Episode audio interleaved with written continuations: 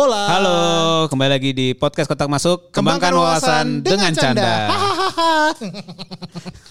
Harus ada hahahanya Ada nih. hanya ya. Iyalah. Bukan nih- WKWKWK ya. Aduh udah gak zaman bro. 2024 men. Dragon anjir. Dragon. Nih Ya, kita nih udah episode yang cukup konsisten ya Hmm. sekarang ya. Tapi lumayan. gue cukup seneng sih. Apa tuh? Udah mulai kita eh, bertema. Ada temanya ya. Iya Januari kemarin kita ngomongin tema terkait eh, mindset, Oke. terkait target, ya kan, kegagalan, move on, terus ngomongin CEO kemarin, ya kan. canggih ya sekarang ya. Udah mulai ini ya, paham ya cara bikin lah. konten ya. Iyalah konten sehari semalam ya kan. Sama yang sekarang nih yang gua, nah ini gua eh, 2023 gua pernah punya satu eh, baca satu konten Hmm. terkait eh, checking BI checking untuk karyawan nih. Lu Oke. pernah denger gak?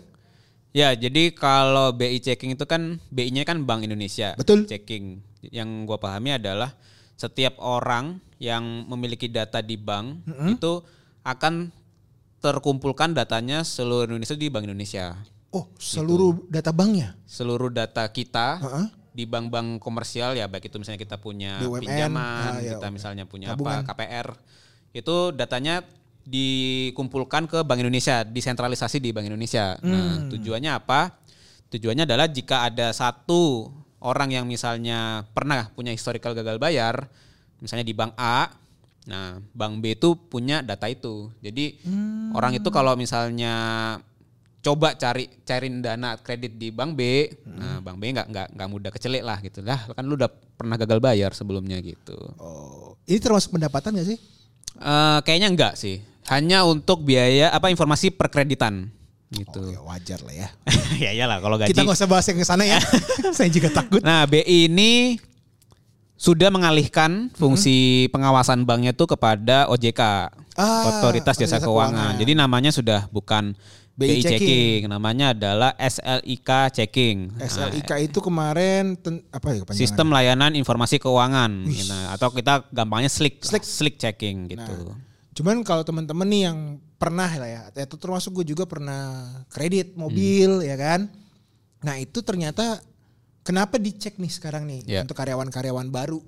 Karena ini nyambung juga ke isu 2023 kemarin terkait pinjol, Oke. terkait juga eh, kredit-kredit yang tidak dibayar oleh ya bisa jadi anak muda atau udah orang tua yang gagal bayar. Makanya gue juga di episode ini nih mau ngomongin tentang levelnya nih, Level apa tuh, Bang? le- slack checkingnya tadi. Oh, nah, jadi kan kalau oke. udah lo dicek nih, misalnya lo punya tunggakan ya, nah itu udah levelnya bro, kayak level pedas di Oh.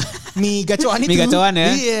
Nah level 1 itu artinya debitur selalu membayar jumlah pokok Ya. dan bunga pinjaman tepat waktu atau lancar.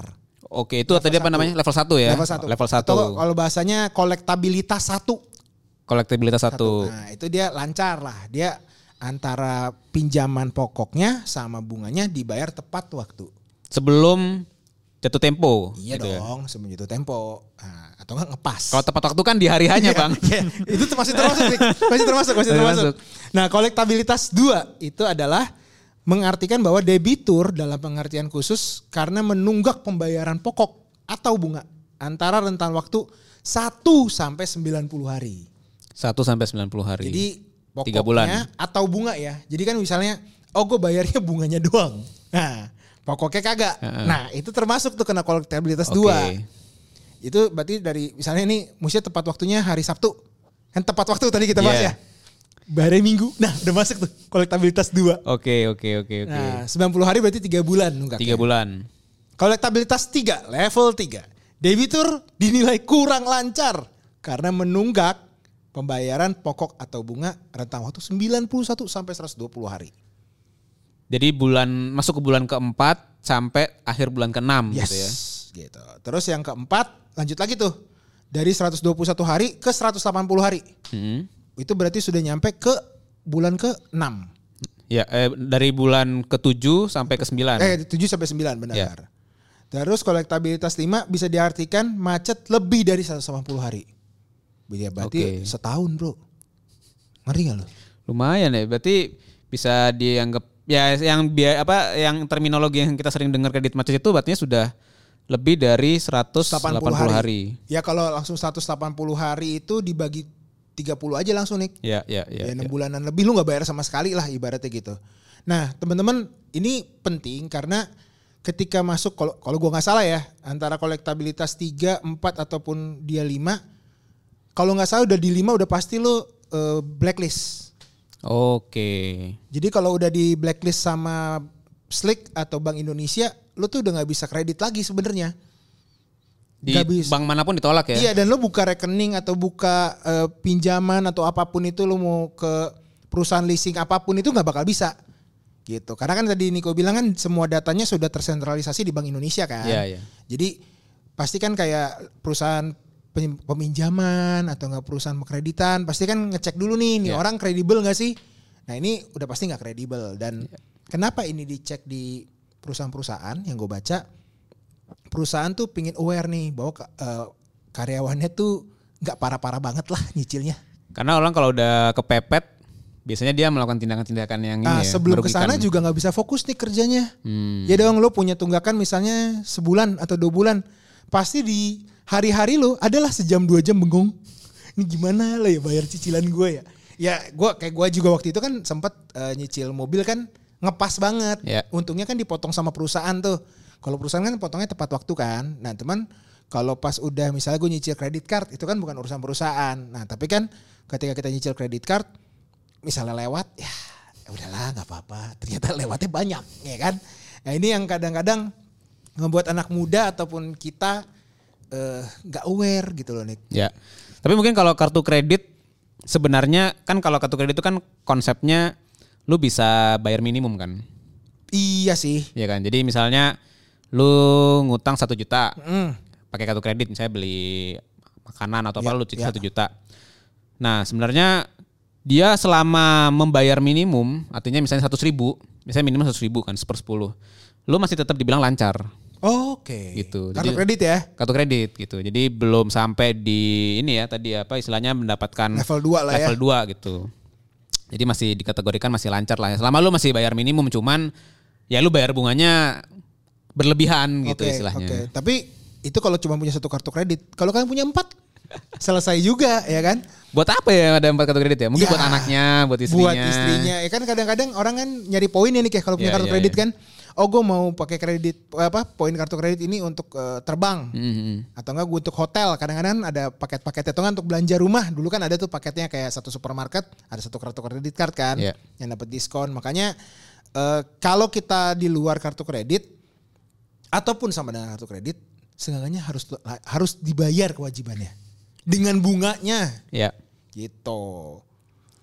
Oke, jadi sekarang kalau mau apply kerja mesti gimana tuh Bang berarti? eh ini masih gue belum dapat data yang fix ya. Tapi kalau gue baca sedikit di literasi literasi yang ada perusahaan kayak perbankan ketika lo mau nge-apply di perusahaan perbankan ada yang beberapa menerapkan BI checking. Oke. ya lo kerja di bank men. Masa lo level 5 udah gila kali. Atau enggak perusahaan-perusahaan yang bersifat di teknologi atau startup. Nah itu biasanya juga ada beberapa yang menerapkan sekarang BI checking.